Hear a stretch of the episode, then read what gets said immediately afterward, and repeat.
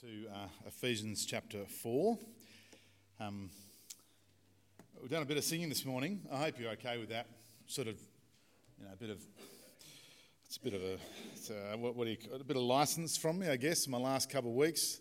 Thought I'd do five songs just to make sure, just so I can enjoy those things. I do love it. It's great. It's so encouraging. Um, next week, the band, the band's been saying, um, let's do six songs. Six songs. So I've been racking my brains but how am I going to do six songs? We start early? I don't know. Anyway, I'm going to leave that with you. So, you know, just build yourself up for it. Practice in the shower this week. You might need some extra sort of lung capacity. I don't know. And did I miss, did Beck and I miss the memo? Is there something wrong with the first two rows here? What do you reckon? Is there something you said, Beck? I don't know. Um, okay, so Colossians chapter, no, Ephesians chapter 4. I had Colossians open in front of me. That's no good. And there's an outline also in your um, bulletins. Grab that, please. And welcome if you're watching at home. If you missed church today, catch up on, um, on YouTube as some people might be doing. We're going to have a Q&A at the end as well. So if you want to write a few things down, jot a note down or two, and then make a comment or ask a question, uh, please do at the end. Let's, um, let's pray, shall we? Father, we do thank you for your word. We thank you for the gift that church is. Uh, we do pray that you would um, Help us to put your words into practice today. Help us to hear them. And for some of us, might need a bit of, um, a bit of help easing with any distractions that we've got going in our minds. Um, for the next 20 or so minutes, help us, Lord, to focus on, on what you have to say to us. In Jesus' name, amen. Well, we do know from the last few weeks, don't we, that church is important. If you haven't been here, um, then uh, you, you, maybe you watched it on YouTube or something, you would have caught up with that. Church is important.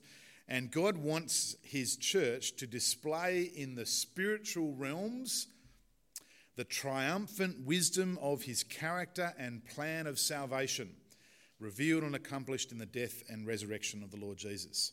And this happens as His earthly congregations continue gathering people from all nations under the rule of Christ, sharing in His holiness. All churches, therefore, all churches, therefore, should be trying to grow in number and in holiness. Growth glorifies God. But what does God want us to do to get growth in our churches? A little while back, um, uh, a neighbouring youth ministry, when I was a youth pastor down the coast, um, a neighbouring youth ministry, in an effort to grow their church, would give their students, uh, give students a can of Coke if they brought a friend. Uh, no friend, no Coke. By the end of the term, the, the student who had uh, brought the most friends, no joke, got an Xbox. Wrong on so many levels. And I'm pleased you're giggling, although it's not really funny, is it? Uh, how do we make churches grow? That's not how we do it not how we and, and at all. Is there a, a, is there a church growth 101 handbook, as I've called this sort of sermon today? Uh, some church growth books and websites and so on, what they'll do is they'll answer that question with, uh, they say, well, you've got to have compelling vision statements. You need to have inspiring leadership. You need to have committed membership, flexible structures. It starts to sound a bit more and more like a business rather than a church. So, what must we do to ensure the spiritual expansion of our church? By numerical growth and the growth of his people in holiness, because the two got to go together. Should we just import strategies from the, that, that have worked in the mega churches? Uh, well, not necessarily. We need to ask what are God's strategies for church growth? And are there biblical principles? So the answer is yes, there are. Um, turn that on there. Sorry, brother, it's not working. Should have tested it before. One second. There we go. There's my little cute little picture. Um, yes, there are, we find them in His Word. Are there principles? Yes. Uh, God's Church Growth 101 Handbook, and it's here in Ephesians 4. Ephesians 4, Paul outlines the fundamental principles of how God grows churches in all times and in all places. Now, let's just put um, this con- the context of the whole letter uh, we'll put, put, this passage in the context of the whole letter, first of all.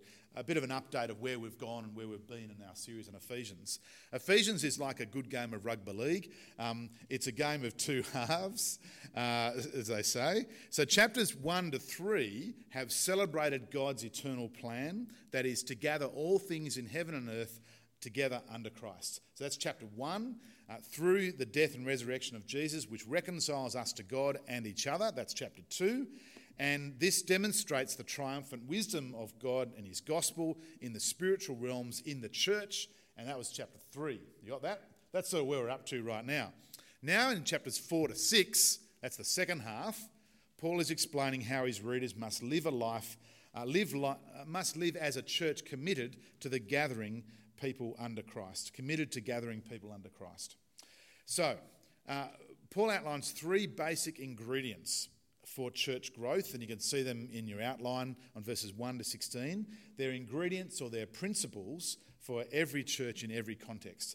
Here's the first one, or you can see them there maintain unity, uh, be ministers, grow in maturity. So, in other words, I, I stole this little cool little, um, uh, little saying, but unit, this is our big idea today. If you want to walk away with anything, walk away with this, write it down if you need to.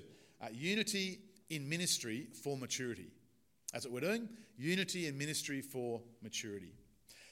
Okay, first then, maintaining unity. Paul's concern is for the local church to reflect the unity we have been given in the heavenly church. So it's a bit of a carry on from last week, isn't it? Have a look at verses um, 1 to 3. Ephesians 4. As a prisoner for the Lord, then, I urge you to live a life worthy of the calling you've received.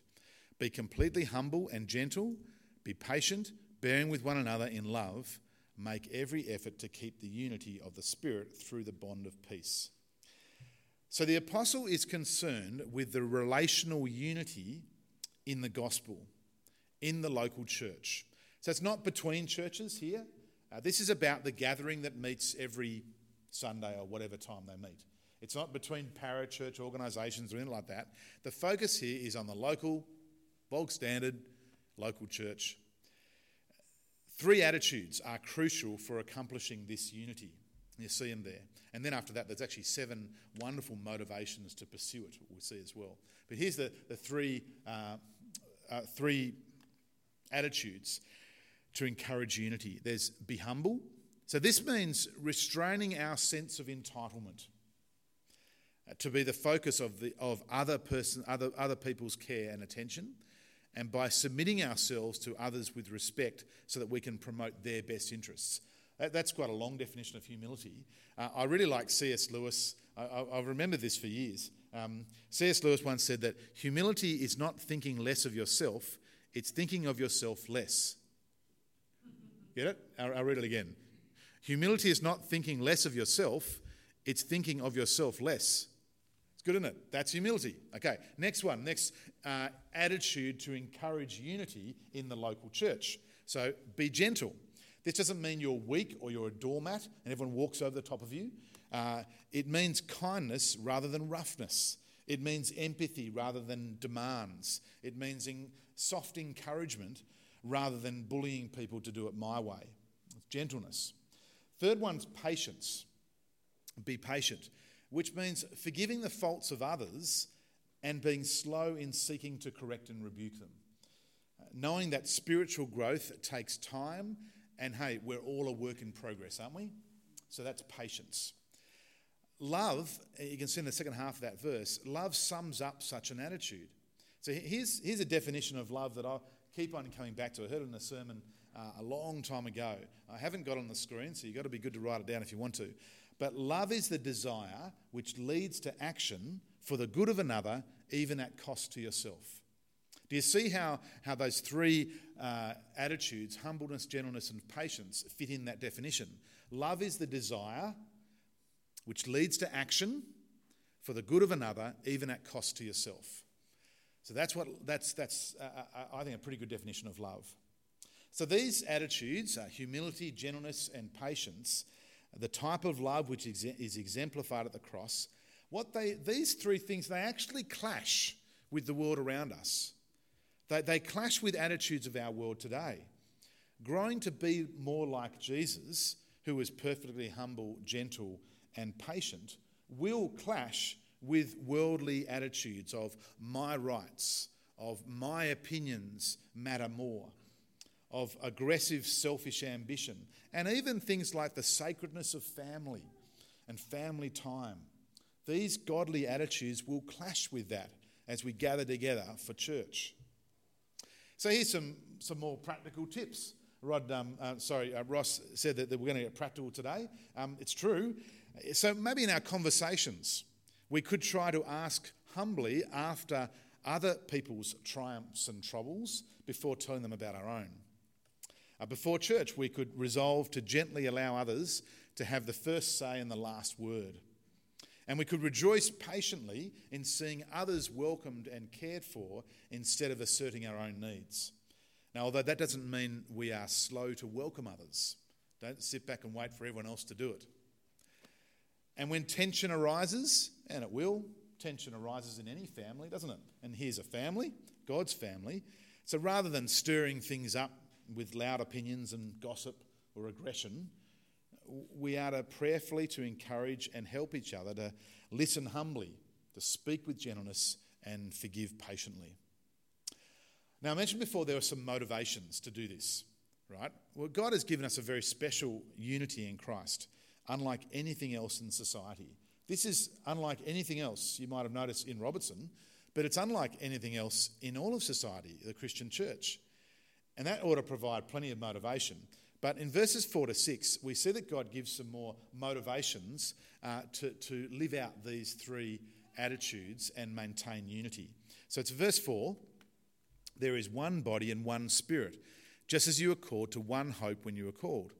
One Lord, one faith, one baptism, one God and Father of all, who is over all and through all and in all. Notice there's a bit of a, um, put our theological hats on for a minute. There's a Trinitarian structure you notice it? It's God the Father, God the Son, God the Holy Spirit. So one Spirit has called us into the one body of the church through the one hope of eternal life in the gospel.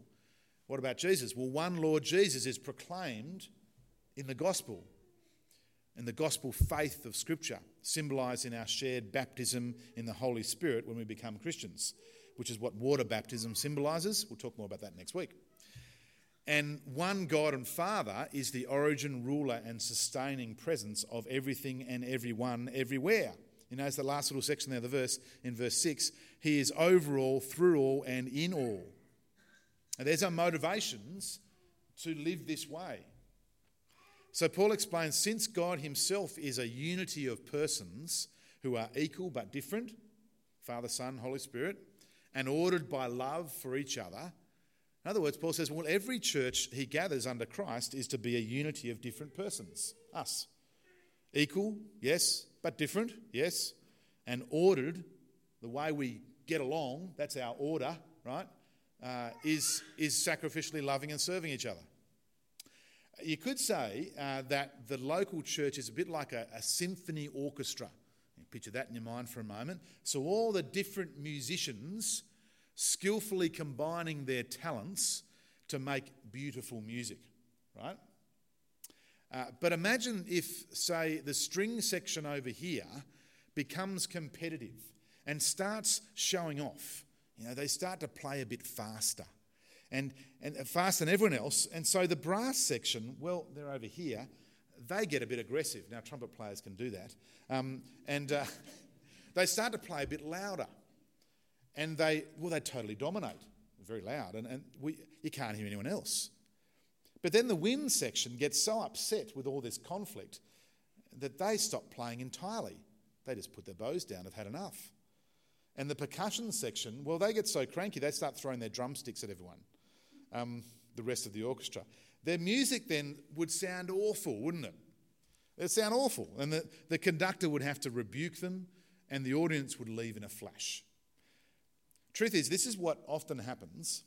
I don't think it often happens in orchestras. Maybe it does. I don't know, I haven't played enough of them. But it does sometimes happen in churches. Too often, God's people have been characterized by self centeredness, sharp tongues, and a desire for conflict. So people leave and they never return. or others just stay well clear. And what's for sure is that God has not been glorified in the heavenly realms. A quarrelling orchestra would surely be told something like this. So here's the um, conductor. He says, Stop all this fighting and arguing. You're incredibly privileged to have been chosen and assembled in this orchestra to play Mozart's beautiful music. Now, play nicely. There's the conductor. And likewise, see, God wants us, God wants to remind us through the, the Apostle Paul stop arguing. You're incredibly privileged uh, to, be cho- to have been chosen and gathered into your local church to cooperate in God's stunningly beautiful plan to gather people under Christ. So be humble, be gentle, be patient, play nicely. Okay, let's look at this um, second principle of church growth be ministers. Verse 7 But to each one of us grace has been given as Christ apportioned it.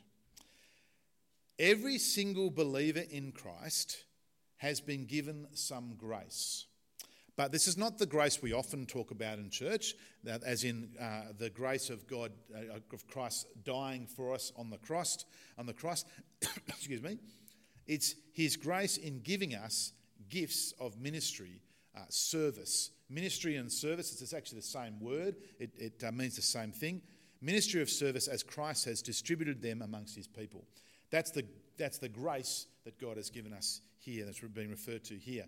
So these gifts of ministry, these grace gifts, you, you, you certainly use that term, these gifts of ministry are not for our own personal satisfaction or reputation, they are to enrich the life of the church. They are ways to serve God's church family. We all have something to contribute, each of us. We all need the ministry of others, and none of us have all the gifts. And they are gifts, so there's no room for superiority or pride, there's no room for envy. Uh, as Christ has apportioned the gifts, He's given them. Diversity of gifts is something to be thankful for and to celebrate. So, whether we're on the morning tea roster, uh, whether, whether we're cleaning bathrooms, whether we're helping with admin, whether we're vacuuming, whether we're leading services, whether leading a Bible study, speaking from up front, uh, the Apostle Paul's emphasis here is on where these gifts of ministry have come from. Now, this is why Paul follows up with this great truth of Ephesians 4, verse 7, by quoting Psalm 68. I hope you get your Bibles open, but just in case anyway, I've got it up on the screen. It's a bit of a look, it's a bit of a tricky verse. Uh, but Paul is, if you just get the big picture, that's important. But Paul is simply emphasizing that the risen Christ has not only saved us, but has entrusted each of us with gifts for our church. So when he ascended on high, he took many captives and gave gifts to his people. The, the psalm, originally Psalm 68, originally celebrated the, the victory of God in rescuing Israel from Egypt and then giving his redeemed people back to the world. Paul recognizes that this psalm looked forward to the victory of Christ on the cross, or Christ ascending into heaven, see the verse 10, and, uh, and after descending into this world to die for us, verse 9. And in then giving us all back as gifts to his churches. So we don't just have God's gifts, we are God's gifts to his church. You see that? Uh, we, we don't just have gifts that we're meant to use, but we are God's gifts to his church, and Jesus has made that, Jesus has made that possible. So our church is not there just to bless me, as if I'm a, a shopper filling my basket like a consumer at Coles. The opposite is true. Believers, all saved, uh, um, believers are saved and are given to our churches as gifts to bless others by serving them. You see, we're not meant to be consumers, we're meant to be contributors. Gifts, we're all gifts to God's church. How can we do that? Well, Stay with me. I know there's a lot. But in verse 11, uh, you have to look in your Bibles. So Christ himself gave, that the so is important. So Christ himself gave apostles, prophets, the evangelists, the pastors, and teachers to equip his people for works of service, so that the body of Christ may be built up. So God has given us, given his church different types of Bible teachers to equip the church for works of service and so build up the church.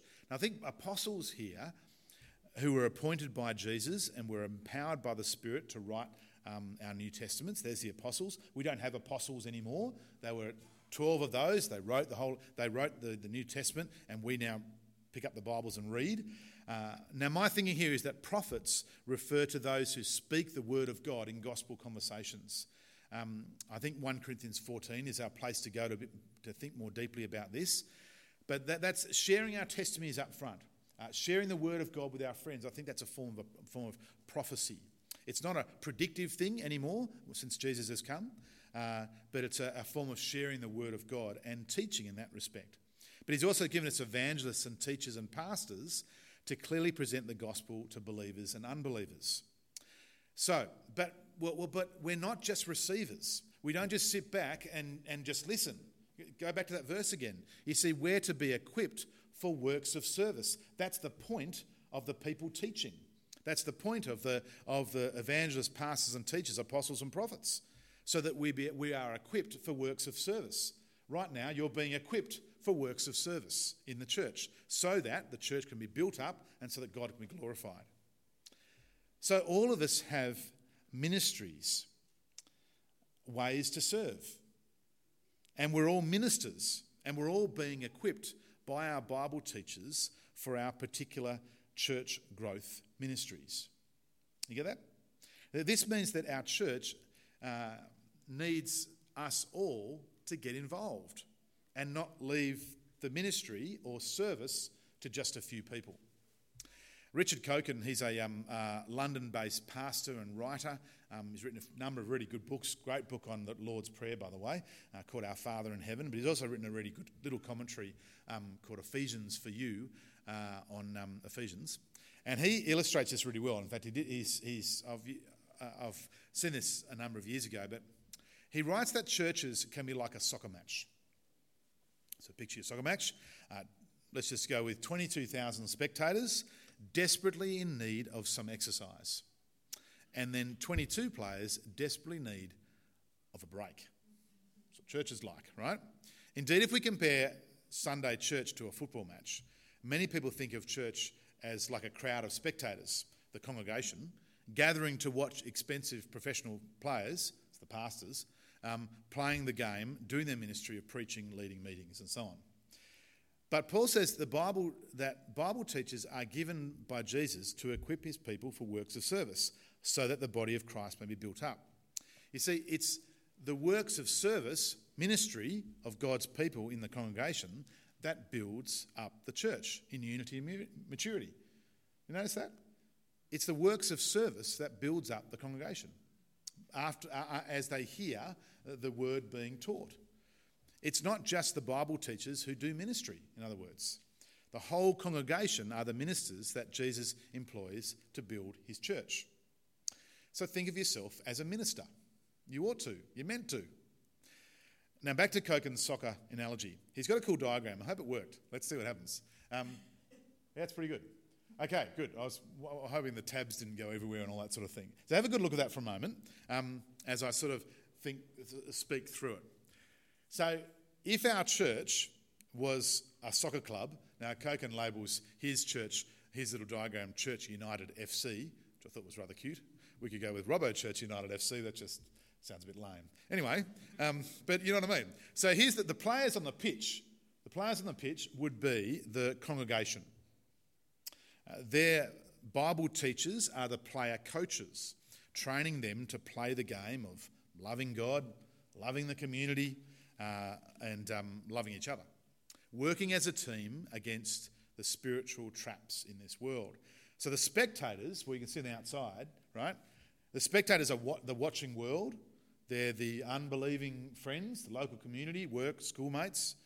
They're the ones watching on. Now, if we think about this, sort of uh, immerse ourselves. And I did like the little spotlights thing. That's God's Spirit enlightens God's people through God's Word, shining down on us. I like that too. That's cool. Uh, and the teams are the congregations trained by the Bible teachers in their ministries. So, if we think about this, that affects, the, profoundly actually affects the way we do church, right? The, the Bible teachers are not the only ministers.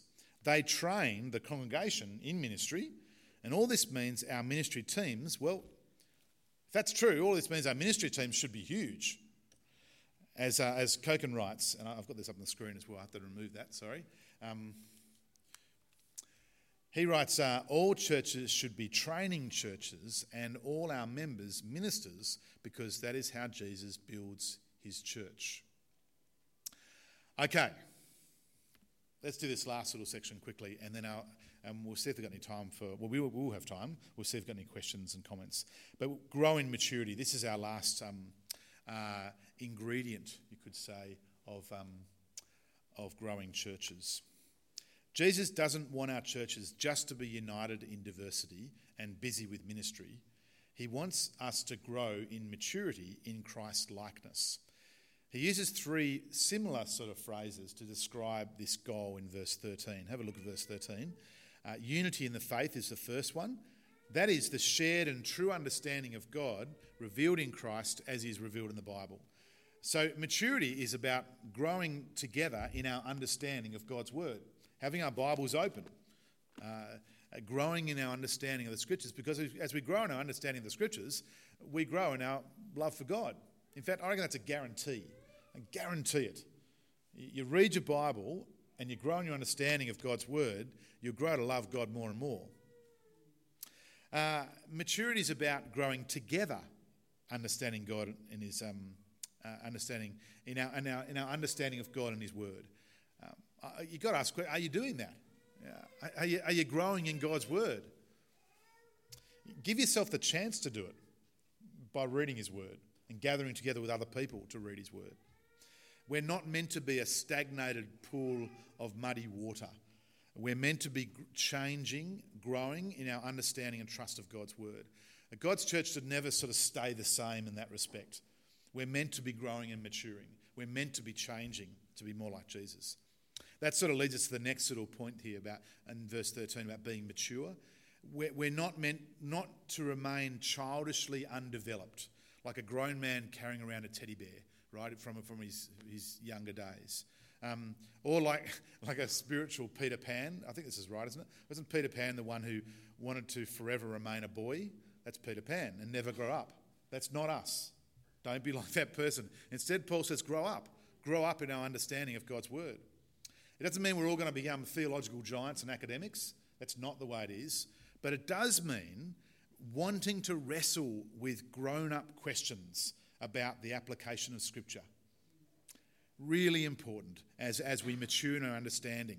Don't be the person who just sits back and says, ah, doesn't matter that much. No, no, no. Wrestle with those things. Have confidence in God's word. Wrestle with them. That's how we grow up. We wrestle with the grown up questions about the application of Scripture as we mature in our understanding to aspire then to teach the faith to others in our family and church. That's something we, we don't talk about very much, and I wish, wish we did more. Um, but, but we, all should be, we all should aspire to influence others in our faith. And that means we all should aspire to be some sort of teacher in our faith. Absolutely, aspire to do that as you wrestle with those grown up questions, as you grow up uh, in your understanding of Scripture. And so Paul shows us next what kind of church this will create. Uh, it's that phrase, the fullness of Christ. So look at the end of verse 13. Attaining to the whole measure of the fullness of Christ, then we will no longer be infants, tossed back and forth by the waves, and blown here and there by every wind of teaching, and by the cunning and craftiness of people in their deceitful scheming. Uh, waves will come. Uh, tough times will come, but also winds of different teaching will come. Dodgy teaching will come. You'll hear about it, and people will be affected by it. Uh, if we are growing up to the full, into the fullness of Christ, growing up in our understanding of God's word, then we'll be able to not we'll, we'll, be not tossed back and forth by those winds and by those storms. We'll be able to stay firm and strong in God's promises. And so, Uh, continuing on, we need to grow up so that speaking the truth in love, we will grow to become, in every respect, the mature body of Him who is the head, that is Christ. From him, the whole body, joined and held together by every supporting ligament, grows and builds itself up in love as each part does its work. See, friends, the church is, well, the church is a team. It's a team game. It is indeed life together. Why I chose this title, Life Together. And I clearly this hasn't worked today. One more slide, thanks, Rod. Um, it's a team game, it is life together. So don't be a spectator uh, or a consumer. Play and play nicely. uh, get involved and served. And so let's maintain our unity, let's be ministers, and let's grow in our maturity because this is how God gathers his church under Christ to display the his triumph in the heavenly realms. Let's pray, and then we'll see if you've got any questions or comments. Father, we do uh, thank you for your word to us today. Lord, we pray that we, um, we won't just walk out and not be affected. We pray that we'd respond. We pray that we'd think and talk and pray about how we can be ministers, how we can serve each other, and so build up your church. Uh, we, uh, we ask, Lord, that you would, uh, as we'll read soon in Ephesians 6, we, you'd fill us with your spirit as we do that. Uh, help us to know your word more and more and grow in maturity in Christ. Uh, Lord, we thank you for church. We thank you for the, the privilege it is to be here and the importance it is too. So, um, Lord, help us to put your words into practice. In Jesus' name, amen.